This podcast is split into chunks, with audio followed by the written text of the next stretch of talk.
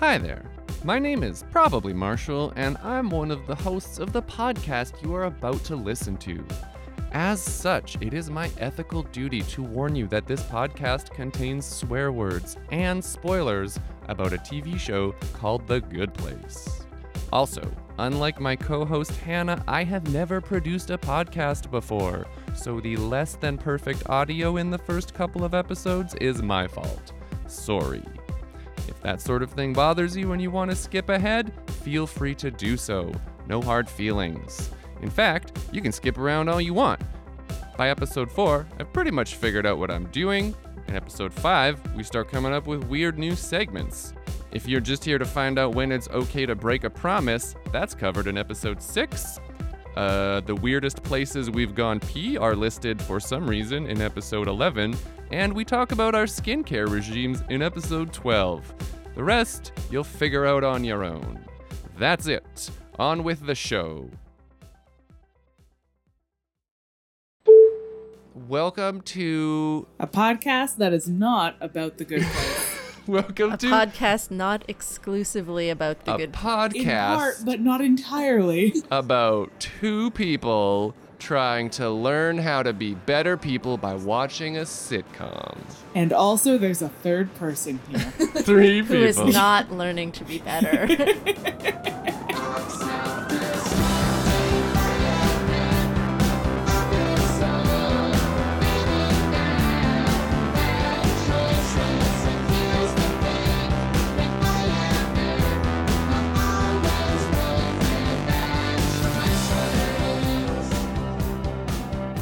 Hello, and welcome to Bad Choices, a podcast about two people and also a third person trying to learn to be better humans by watching a sitcom and then talking about it. I'm your co-host, Hannah McGregor. I'm a slow-witted but kind-hearted flower arranger from Alabama named Florist Gump. That's a beautiful name, and you have a really distinctly Alabamian accent, so your story checks out. Sure does. And our guest today, hey guest, you want to say hi? I am your untested first guest. I mean, we haven't tested any of the guests.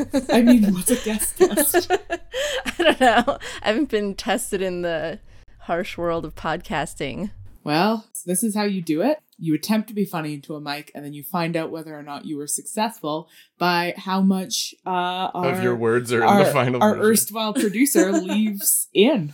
I am the guest who will be edited out of this podcast. What's your name, guest? Oh, my name is Jessica. Hi, Jessica. Hi. Hi, Jessica.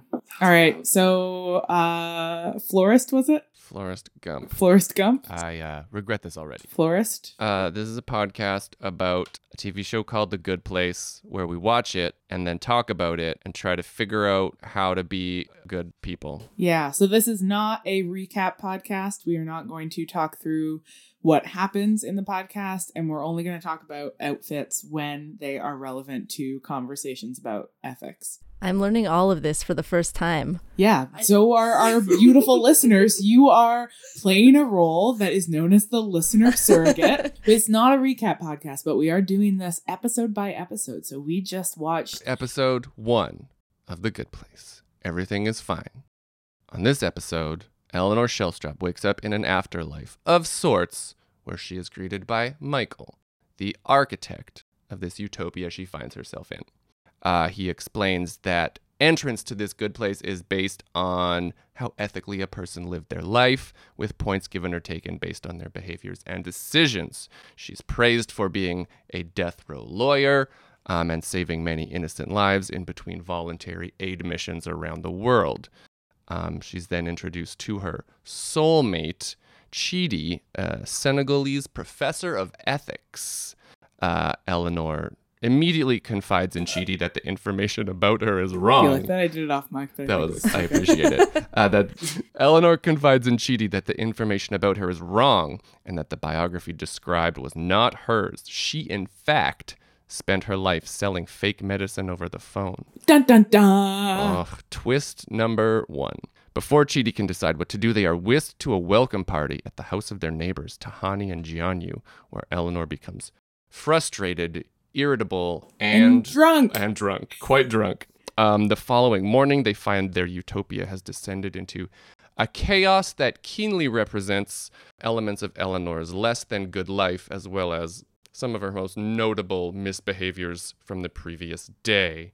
Uh, we see flashbacks of Eleanor's life on Earth, where she rather successfully made a living by uh, knowingly selling a worthless medicine to the sick and elderly.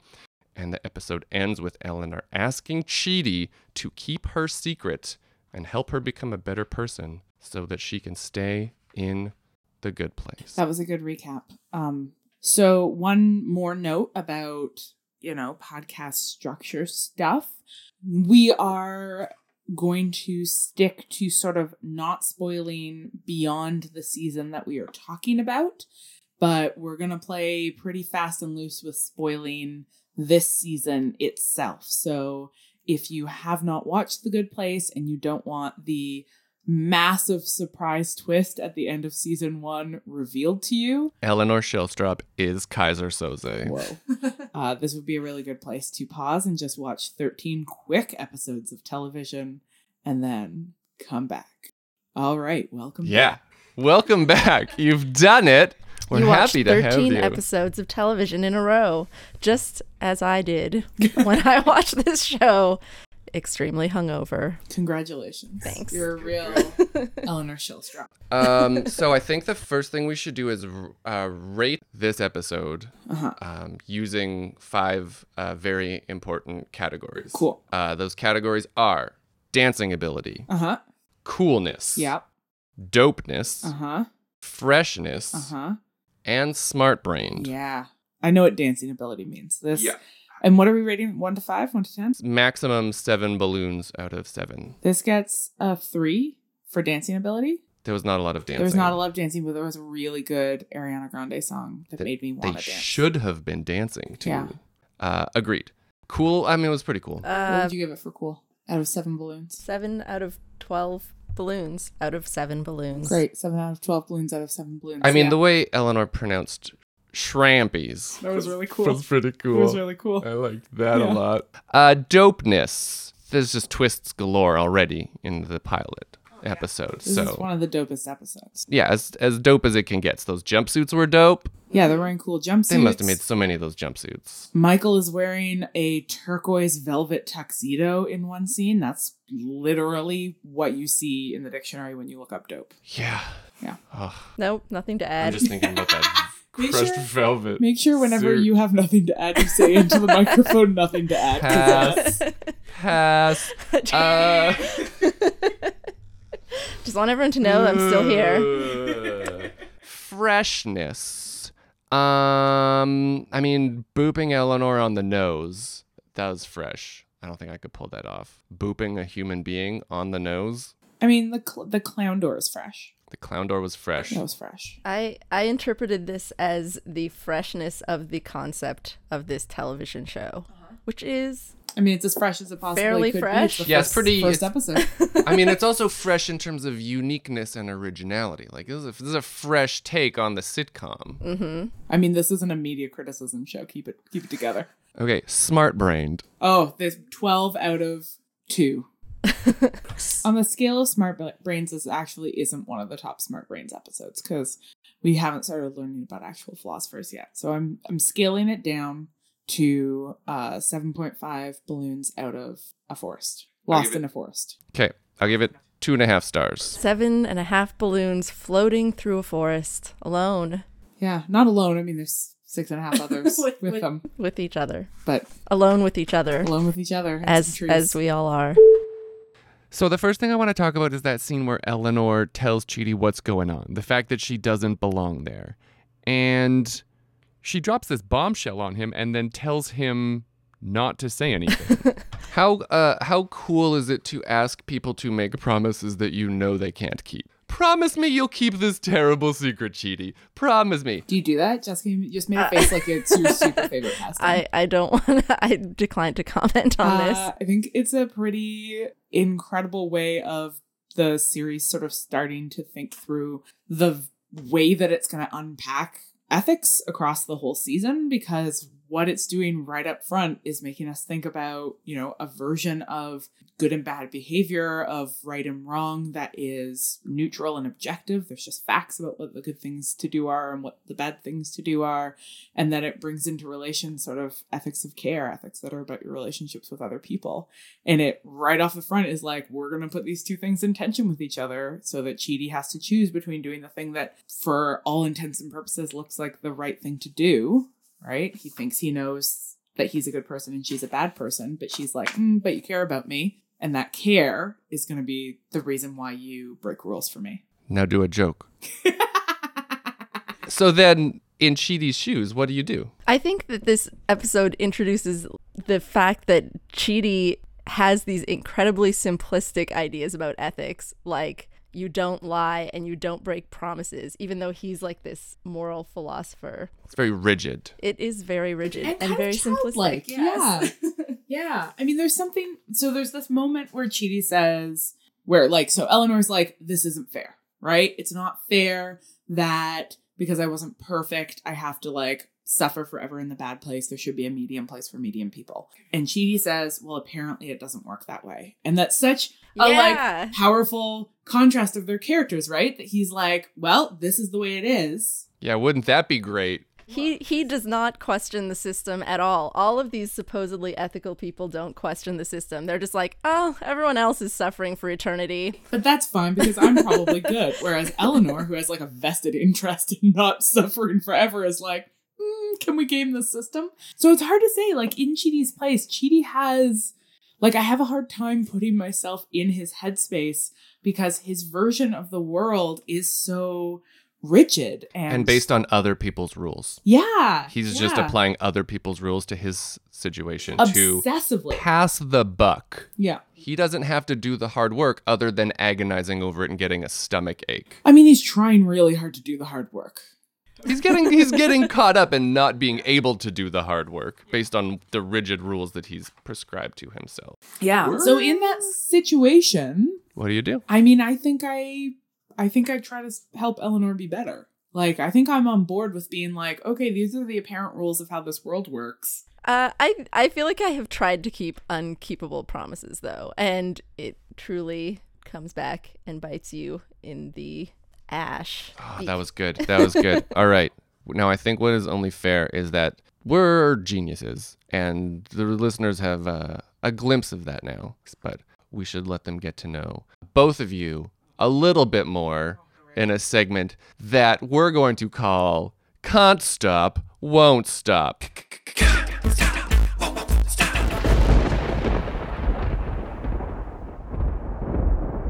It's the lightning round. Are you ready, Jessica? Yep. Hannah, are you ready? Oh, ready as I've ever been. Hannah, have you ever worn socks with sandals? Yeah. Jessica, same question. Probably. Hannah, what do you consider to be an overrated virtue? Oh, uh, like most of them. Good answer. Jessica, have you ever posted an inspirational quote on Instagram? Uh, no. Jessica, do you believe in fate? E- No. Hannah, same question. Yes. Excellent. Also crystals and ghosts. Hannah, name one fictional villain that you think got a bad rap. Ursula, the sea witch. Excellent. Jessica, same question. Uh, I can't. Lightning round. Oh my God. Uh, also Hannah. Ursula.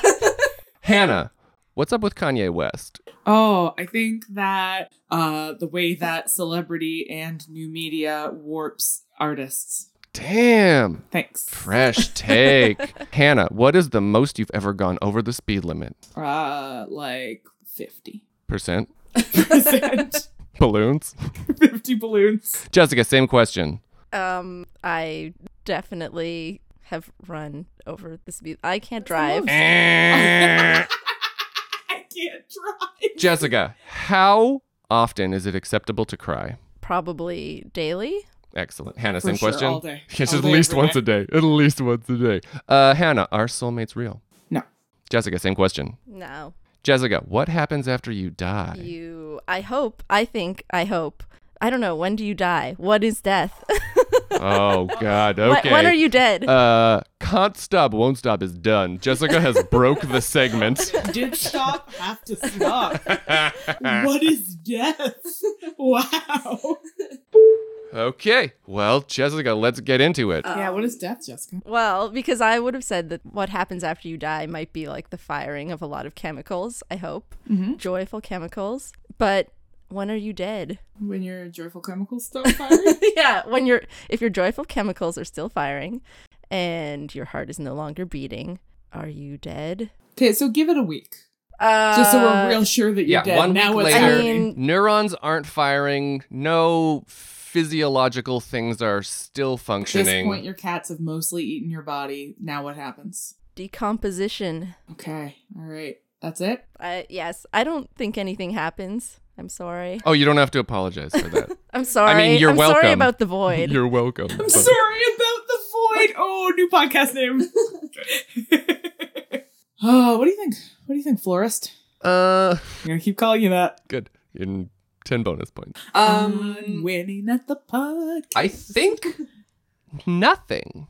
Uh, my remains will be cremated, uh, mixed with glitter, and put into a confetti cannon and fired into the face of my enemies. And then I will cease to exist. You won't cease to exist until after the confetti cannon. No, it'll still be fired. Me. I'm not convinced that we totally cease because I'm not convinced that we can meaningfully divide the physical substance that we're made of from who we are. Because who we are is neurons firing and brain matter and all of this other physical stuff. And we know that matter is never destroyed or created. So you keep existing in some form, maybe not in the particular sort of coherent sense of self that is the incidental, like, coordination of all the matter that you are right now. But if all of that matter becomes something else, and then the matter you are becomes some part of other living things, then you still exist. You just don't exist in the version you know right now. Tree food. But I would say that what I conceive of as myself would include my consciousness, which I think will cease to exist. But what if you radically explode your entire sense of self? Then you're immortal. Uh, yeah. Let but, me sell you on this. Conscious. If you think of yourself as made out of like trees and asteroids and ancient dino poop and get less attached to the notion of self as stable and unified, then death becomes less terrifying. I I mean, death was never really terrifying. I think some people might be scared of death. I'm totally scared of death. We could do twelve podcasts about this, floating through the forest. That's fair. I'm just six and a half balloons floating through a forest, you know? Yeah, I just, I, I understand the fear of it, but also, like, life is a lot, and I kind of want death to be the end of it, if and when it happens. Uh-oh. I mean, it's a terrible paradox, which I think about when I watch this show, that no one is freaking out about the fact that they live for an eternity, which is terrifying. Is terrifying. You just have to do stuff forever. I already do enough stuff. I don't want to do more stuff. I want to be done. When can I be done? I don't think Are death... you sure you don't just need a nap? I mean, I don't want to be done right now. Yeah. What if you get a break for a while and then you come back? You can have a couple of millennia off. And then you can have the option of tapping back in if you want. Yes, I want that. I, I like the challenge of just trying to do a good job this time and then I did it or I didn't. I mean, that leads us into like maybe one of the most important questions of the show, which is how the unfolding of an afterlife as a real thing really reframes the question of what you're doing in your life, right? Yeah. So here we go. I like to call this segment the same thing we've just been doing, but uh, more. All right. So this whole show is premised on the concept of like a judgment day. Yeah. Not a faith-based version per se, but nonetheless a unique and for many unexpected day of judgment. Judgment Day. Pros and cons. Cons. Uh, the notion, Judgment Day goes hand in hand with the notion of revelations. Revelations about what the world is really like. Revelations imply stasis. Like we've learned the way that things are now and we have nothing new to learn. This is just the way things are forever. Right? So there's, yes. It's that whole tension of like, can you keep growing and learning and being better and trying harder? Well, in this version of the Judgment Day, no. Like the judgment has come and gone and it is done. And now you don't get to change anymore. Nothing gets to change anymore. Right. It's all static forever. Also, once the judgment day has come and gone, these people have all been judged good. But now they could be free to be bad, which kind of is strange that there's a before and an after where you have a judgment period. And then after that, you're in the good place forever and you get to do whatever you please forever. The Good Place could be a terrifying nightmare, maybe. That's such a good point, though. Just orgies. Are orgies good or bad? I mean... Okay. Uh, but the, the concept of a day of judgment, uh-huh. What am I trying to say? There's something there that reminds me of the fact that we... Our lot in life is just sort of random. Yeah. So the show's already kind of hinting at that when Eleanor gives you some of her backstory. It's already sort right. of setting up to... to start to encourage you to think about how not everybody is set up for success in the same ways. We don't all start right, right. at a neutral zero. We don't all start in the same position with the same capacities for, you know, virtuous behavior. I mean, even the the contrast between Eleanor and Tahani, which, you know, the show's going to unpack and complicate in all kinds mm-hmm. of ways. But right up front, there's also a sort of class-based argument happening there, right? The show's like, okay, maybe it's easier to be magnanimous and virtuous and good if you have unlimited resources and wealth. This comes back to the point of whether there is free will or not. Yeah, like maybe there's, maybe it's not either. Maybe it's free will within deeply structured limitations that have to do with the way the world works. I feel like recently... everyone is so much a product of their circumstances that I don't know how The Good Place is supposed to account for that. And it doesn't. And apparently that's fine by everybody. I mean, it's fine by everybody who's already there. I bet it wouldn't be fine by all the people who aren't there. I mean, that's what Eleanor's there for, right? To point out that it's not fair, that there's there's lots of complicated reasons why people aren't good. I mean, the show is fucking with judgment right up front, right? It's not, it's saying like judgment is absurd and hypocritical. And it makes it clear right away in the categories of things that we see people getting points for and losing points for, mm. which are not just silly, but are also all external. Yes. Like they're all behaviors that could be witnessed, and they're behaviors that we would witness and judge one another for, like using Facebook as a verb. Yes. Like it it deliberately raises the specter of the way that we judge each other on appearances and behavior and attitudes, and the the deep absurdity of that.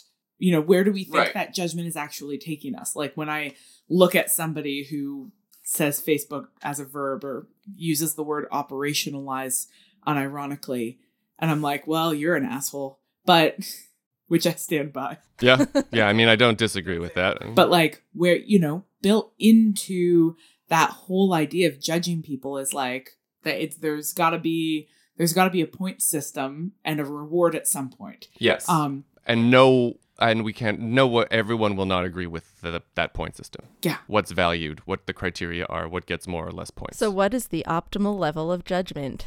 That's a great question. Yeah. Who, what was I reading? I was reading something recently about judgment. God damn, I wish I could remember, and I can't. But I will say that it was talking about how judgment as, uh, judgment can be deployed oppressively, right? You can use oh, yeah, judgment absolutely. to try to shut people down, to tell them that they're mm-hmm. bad, to, to control them.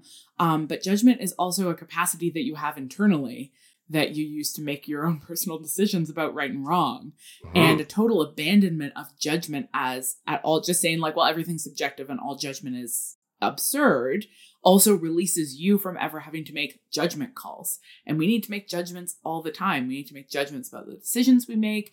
We need to make judgments about who to believe and who not to believe, about what kinds of relationships to have to be with people. Like we're judging constantly. And right. good judgment is a thing that we're all hopefully as adults trying to develop. I feel that that is one of my least favorite parts of life, which is why I feel that I am a Chidi, because Chidi also doesn't like to make judgments. No, he only wants to think about ideas. He doesn't like to make decisions, and I can understand why, because deciding what to judge is a horrifying endeavor. Well, and it really is one of those, like, the more you think about it, the more horrifying it becomes, because the more pressure you apply, the more sort of various possible perspectives and frameworks you have available to you, the more it becomes apparent that, like, well, there isn't one easy, straightforward one, and there isn't a set of decisions that I can make that will be absolutely morally perfect, and there's nothing I can do that will let me opt out of complicity with harm or with the evils of the world. So uh, uh, could I just not have to make any choices at all? Should I just quit? Can I just be done now? Can I just have a real long nap? Everything feels great. Yeah, now, all of a now sudden, I welcome death. Sarcastic. Yeah, now the void. Bring on the void. Time for some void. Yeah. All right. Speaking of decisions, it's time for a new segment. And this segment is called What the Fork? Something bad's gonna happen and you don't know what to do. Gotta make a decision because it's all up to you. What the fuck? Yeah. Jessica, are you familiar with the game Would You Rather? Mm-hmm. The premise of this segment is that many ethical conundrums can be reformulated as Would You Rather questions. For example, would you rather allow a trolley to kill five people or I've... divert the trolley and kill one person? I've heard this one. A classic Would You Rather. Yeah, yeah, yeah, yeah, yeah. So we're yeah, going to yeah. play around with this a little bit. Okay. All right. I have a few more. Are we not answering that one? You're not answering that one. That one's good. Too hard. Yeah, okay, good. Jessica, would you rather punch a nun or slap a pony? Uh, I'd probably slap a pony because they're slapped all the time and they have notoriously Aww. Thick hides. I don't know. I don't think they'd be that bothered. I can't slap very hard. This segment is called Notoriously Thick Hides. That's a thing, right? uh, they do like it rough. Podcast host. Shoot. Would you rather say something really hurtful to your childhood pet or shoplift from a corner store owned by a kindly old man with a heart condition? How do I know he has a heart condition? You just know. I'd shoplift. I take a thing. I take pretzels. He's going to die. Because I took the pretzels? Yeah. He needed the salt for his heart condition. He's going to die of shock. Yeah, I'd take the, I'd, I'd shoplift. I'd done it before. I'll do it again. Murderer.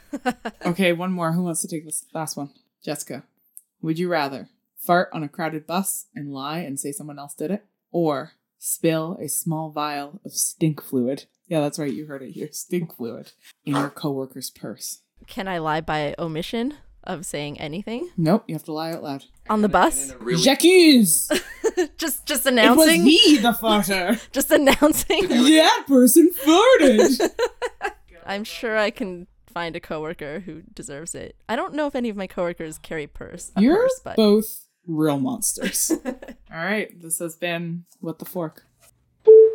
Okay, here's what I want to know most.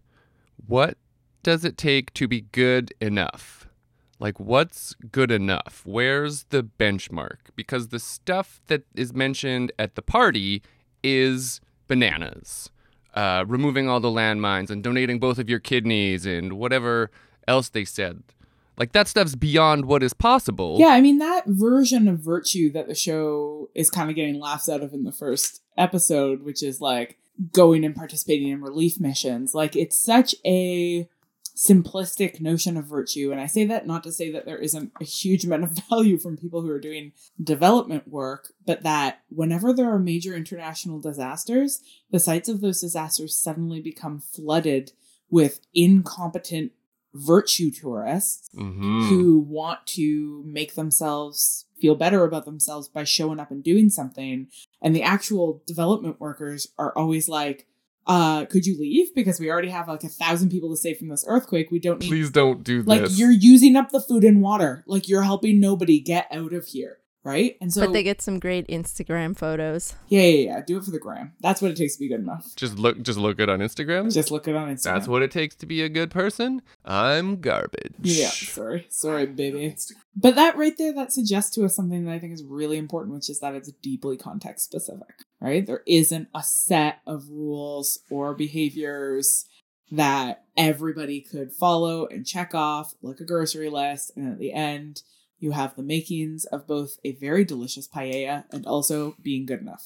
Why do you want to be good enough? What's it in the service of? I want to do things that I know are bad less often. Okay. How do I do that and why is it so hard? Okay. All right. That's a different question than what does it mean to be good enough? It's like, I do things that I wish I didn't. And I want to understand why I do them. And I want to understand how I could do them less. Right? And yeah. for me, like my personal approach to ethics is always a system level one.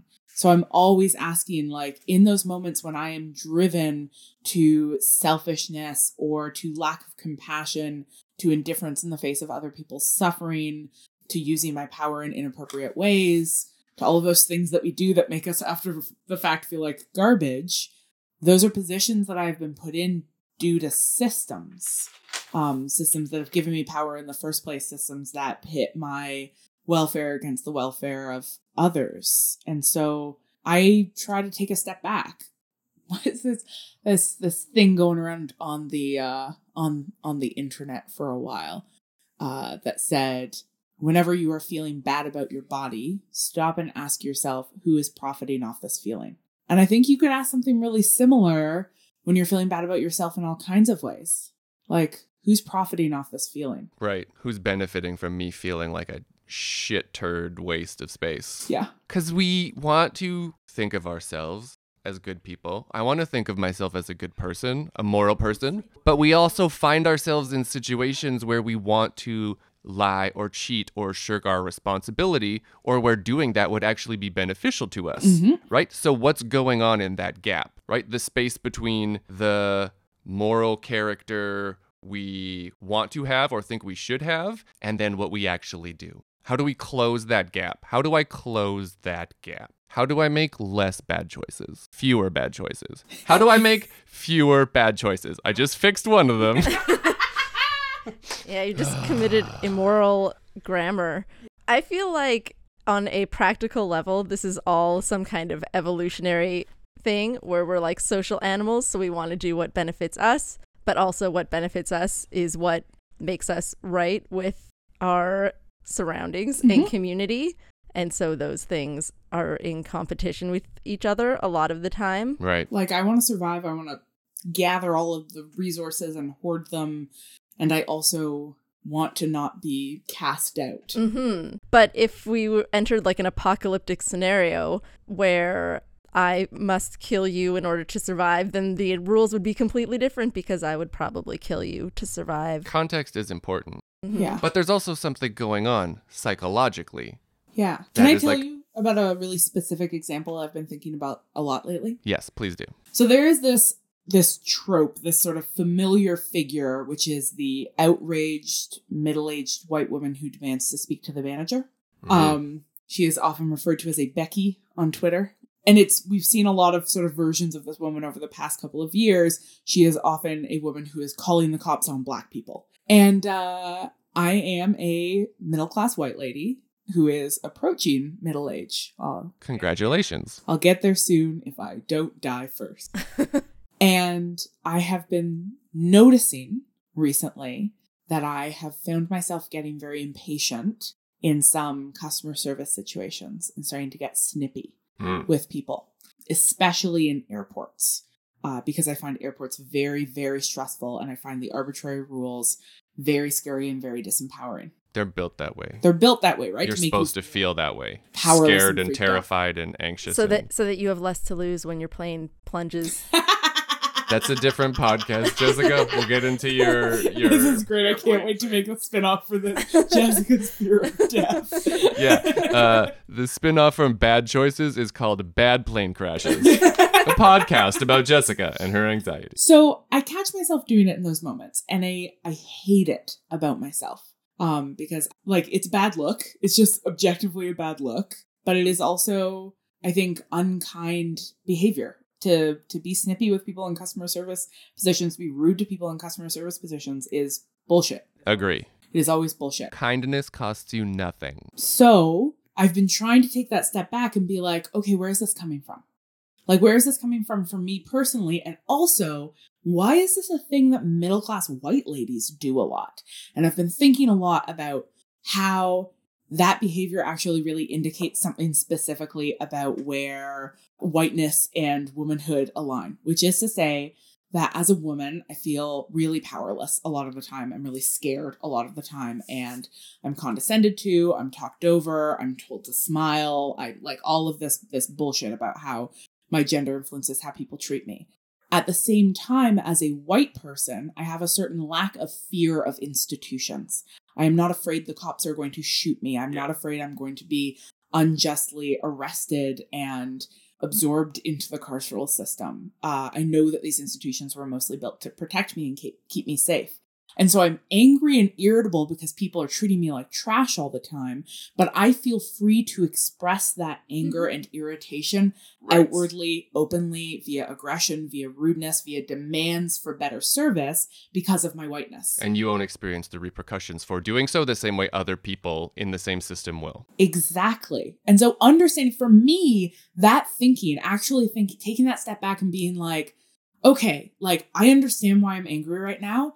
And I also understand why I think it's an okay response to be rude to this person. And that understanding and that context and having sort of taken a step back and thought about that, that for me helps me disrupt that behavior. That I don't have like in the moment where I feel that urge to be like, actually, you know what? You can shut up with your, I would never tell them to shut up. My God, can you imagine? Can you imagine? But in that moment where I want to get snippy with somebody, right? Yeah. Taking that step back and being like, no, I think I, I've thought about this. I know where this is coming from. I can disengage a little bit from this behavior. The people that I spend time with that I would consider good people or better people than me seem to have that Our ability. Name Jessica. Yes. The thing about Jessica and people who can do that is that they have the ability to see those situations from a perspective that is not your own. Yeah. You don't go through life experiencing every single moment as you versus everyone else, you versus the world around you. They're able to take a step back and be like, oh, traffic isn't keeping me stuck here. I'm not late because I'm stuck in traffic. It's like, I am traffic. I'm part of this. It's not me versus everyone else. I can see what's going on here from a different perspective. And that's really hard to do. And it's where so many of our characters in The Good Place are stuck, right? They're stuck uh, on me and what makes me good and what, you know, how things are going to impact me. What I think needs to be done in this situation, or how I think we need to solve this problem. Yeah. Or here's what I want to happen right now in this moment. And that thing is to boop another human being on the nose, which is should never be acceptable. Can we talk about the ethics of booping? Just don't boop. You know what? You can always boop cats. Can you? Yep. Oh, I sure hope so. Oh, no, I sure hope so. Uh-oh. Oh, going straight to cat. I know, right? Think about it. And then think about some good answers to these questions, because it's advice time. You, you, you oughta know. This is a segment called You Oughta Know, in which listeners write to us uh, for advice because they have ethical problems that they cannot deal with on their own. And we have ethical answers. And Hannah and our esteemed guest guide them through the thorny path of life in twenty nineteen. Just follow this balloon in the forest. It will lead you out of the thorns. Our first balloon is Damien from Vancouver. Damien writes, I work at a software company and our development team is very big and our work often overlaps. I have noticed over the past few months that a colleague keeps taking credit for work that isn't hers. In casual conversation with our boss, claims that clever bits of code were her idea, takes credit for squashing bugs that I know other people, such as myself, have actually fixed. I don't really care. I'm not the type of person to rat someone else out over something relatively low stakes. But what I want to know is whether this makes it okay for me to exact a little revenge. Can I start taking credit for some of their work? Yeah, I think you can. Why not? Just yes. Yeah. Wow. Wow. The answer is yes. Oh. Uh, you wanted something off the cuff, gonna, and that's what it is. I'm going to say no. Um, I'm going to say I'm pretty sure two wrongs don't make a right. But how wrong I've heard, is I've it? I've heard that before somewhere. Tell me more about this. Either it's not wrong, in which case you have no justification for revenge, or it is wrong, in which case you shouldn't do it. Or, third option, it's sort of wrong, and you can kind of do it because it doesn't matter. You can kind of do it as such a good ethical framework. This is sort of wrong, but you can kind of do it. I think that if you truly do not care that this person is taking credit for your work, you will feel no compunction to get revenge or even to write this letter, which means you actually care. You do care on some level. Yeah. Yeah. You wouldn't want revenge if you didn't care, which means that you care. So they're a liar. So the answer is, so you care. Is, so you lie. So your advice is stop lying, Damien. Well, I mean, it's the first step. Right? It is the first recognize step. Recognize that you do actually care. You are actually bothered. And that's fine, because taking credit for other people's work in a workplace scenario can actually cause harm. Absolutely. Right? So I don't know. What would you do in that situation if you were Damien? Personally, I'm sure I would simmer over it for a long time and do nothing until I became irrationally angry over something else that made no sense. And then died and slipped into the inky black void. Yep. We all die. This doesn't matter. I think we've solved that problem. Yeah. I think the answer to every ethical question is we, we all, all die. die. We all die, so why bother doing anything? Yeah. yeah. Sarah from Toronto writes, my roommate just left for a second date with the guy she met at a concert. She really likes him and spent a lot of time getting ready. That meant she ended up running late, and just as she was heading out the door, asked me whether I liked her outfit. It all happened so fast that I just said, quote, uh, it's cute. But the truth is that it was not a cute look. Do I run after her? Do I text her with my true feelings about her bad style choices? Do I pretend that I like it for the rest of my life? If this was just a random Tinder date, I wouldn't care, but she seems to really like this guy. How honest am I obliged to be? And does the level of obligation change after a certain period of time? Heterosexuality is a hoax, Sarah. Nothing's at stake here. Yeah, just, just quit that. Uh, is there a statute of limitations on honesty? Are you required to be more honest the more proximal to said event? I think there are forms of honesty that go down better much, much later. Like, I think you can tell people, you're like, remember that time in high school where I told you that I lost the shirt that you lent me? Yep. Didn't lose it. Burned it because I thought it was ugly. Remember that time you thought we were your parents for the past twelve years? Well, I'm about to I'm about to rock your world. Yeah, that one just gets better with age. Wow, wow, wow. Okay, all right. Uh, important nuances to pay attention to when it comes to honesty, mm-hmm. is what I'm learning. Uh, we have one more. Uh, this is uh, Alex from Portland. Uh, thanks, Alex. Uh, I was visiting my family last weekend, and my younger brother told a gay joke. It was funny. I laughed. No, bad. My older brother, who has been out since we were all in our teens, was also there for said joke. He rolled his eyes, but didn't seem upset. Is it ever all right to laugh at a well-crafted but moderately homophobic joke? I don't feel like I did a bad thing, but I think that I may have done a bad thing. Being homophobic feels pretty fun, so... Is it ever okay to laugh at a gay joke? I, I laughed at a gay joke. Yeah, I think there's lots of great gay jokes. I think I disproportionately they're told by gay people. That's true. The equivalent that comes up in sort of feminist conversations about stand-up comedy all the time is rape jokes.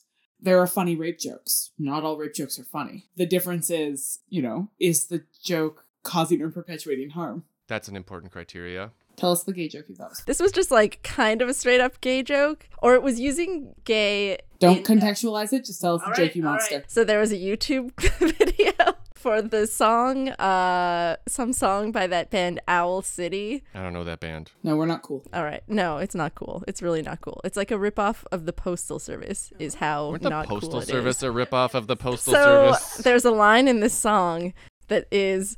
Uh, I believe it was something about, I wish I could get ten thousand hugs from ten thousand lightning bugs. And there was a comment that said, that essentially was like, I don't mean to be homophobic, but that is the gayest line I've ever heard. Yeah, that's not wrong. Yeah, I think that's acceptable. Yeah, yeah, yeah. That's fair. That's pretty gay. Yeah. As a gay, I can say that's gay. That's gay. I wrestled with my response to that comment for a long time. But you see how that's like not about harm? It's like, you know what gays love? Hugs from lightning bugs. Mm. Versus like who the fuck, who the guy who was supposed to host the Oscars. Oh, uh, Kevin Hart. Yeah, and the joke that he had made that people were upset about was him saying that if his son ever exhibited gay tendencies, he definitely said it in a funnier way than that. Uh, he would like break a dollhouse over his head. Like, it was about child abuse. Not funny. Not funny. Not funny. No. Jokes about But if he'd been like, funny. If I have a homosexual child, I'm going to give them ten thousand lightning bugs to hug. Yeah, that's the greatest. It's not even a joke. It's not a joke. I mean, that's just a, a nice sentiment. It's just, so it's just nice. Good parenting. That's just being a good parent. Congratulations. I mean, we've known for a while. Here's your lightning bugs. Have a nice life. Imagine if when you came out, you were presented with ten thousand lightning bugs. Yeah, that has not happened yet. I'm now wondering if I just created this lyric, which would be horrifying. Or beautiful. You're yeah. a poet. You should make music. Yeah. Don't you? uh, I think we hit it all. Great. Well, what's our final segment?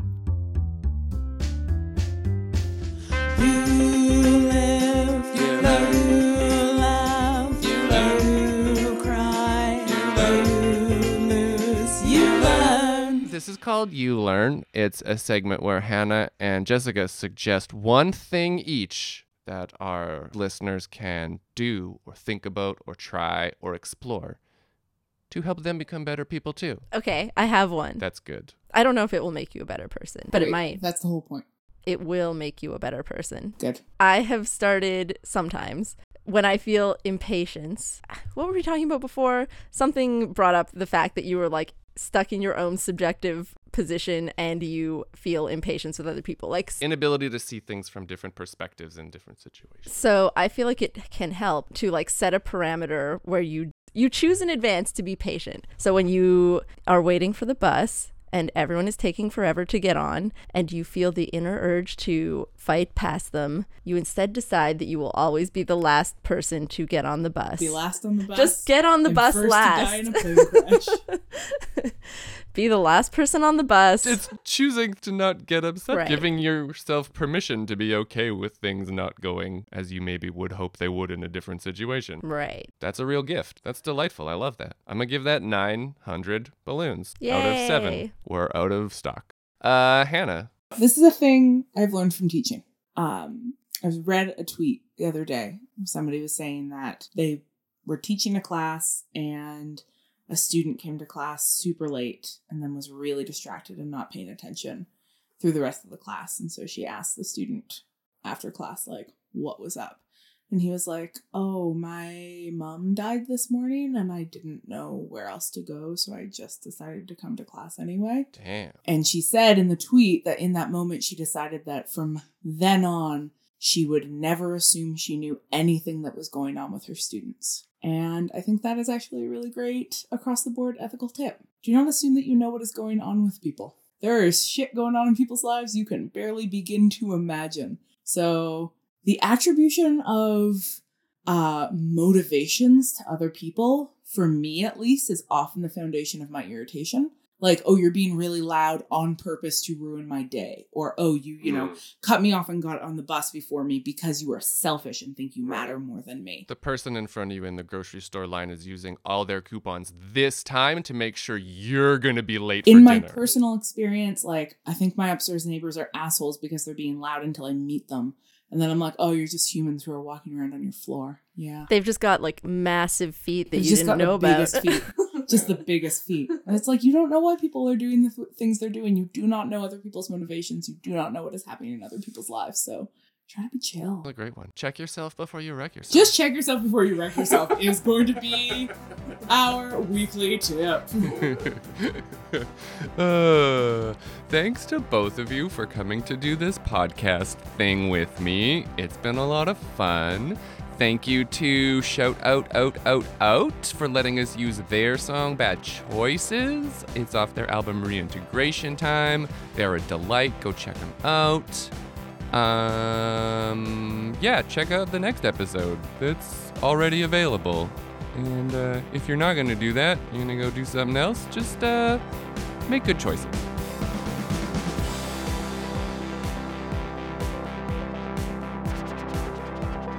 Bus last.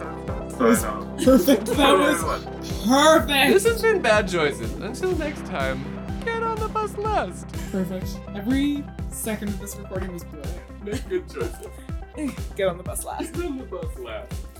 I'm just gonna get to cartoon giraffe, and I farted all over this bus.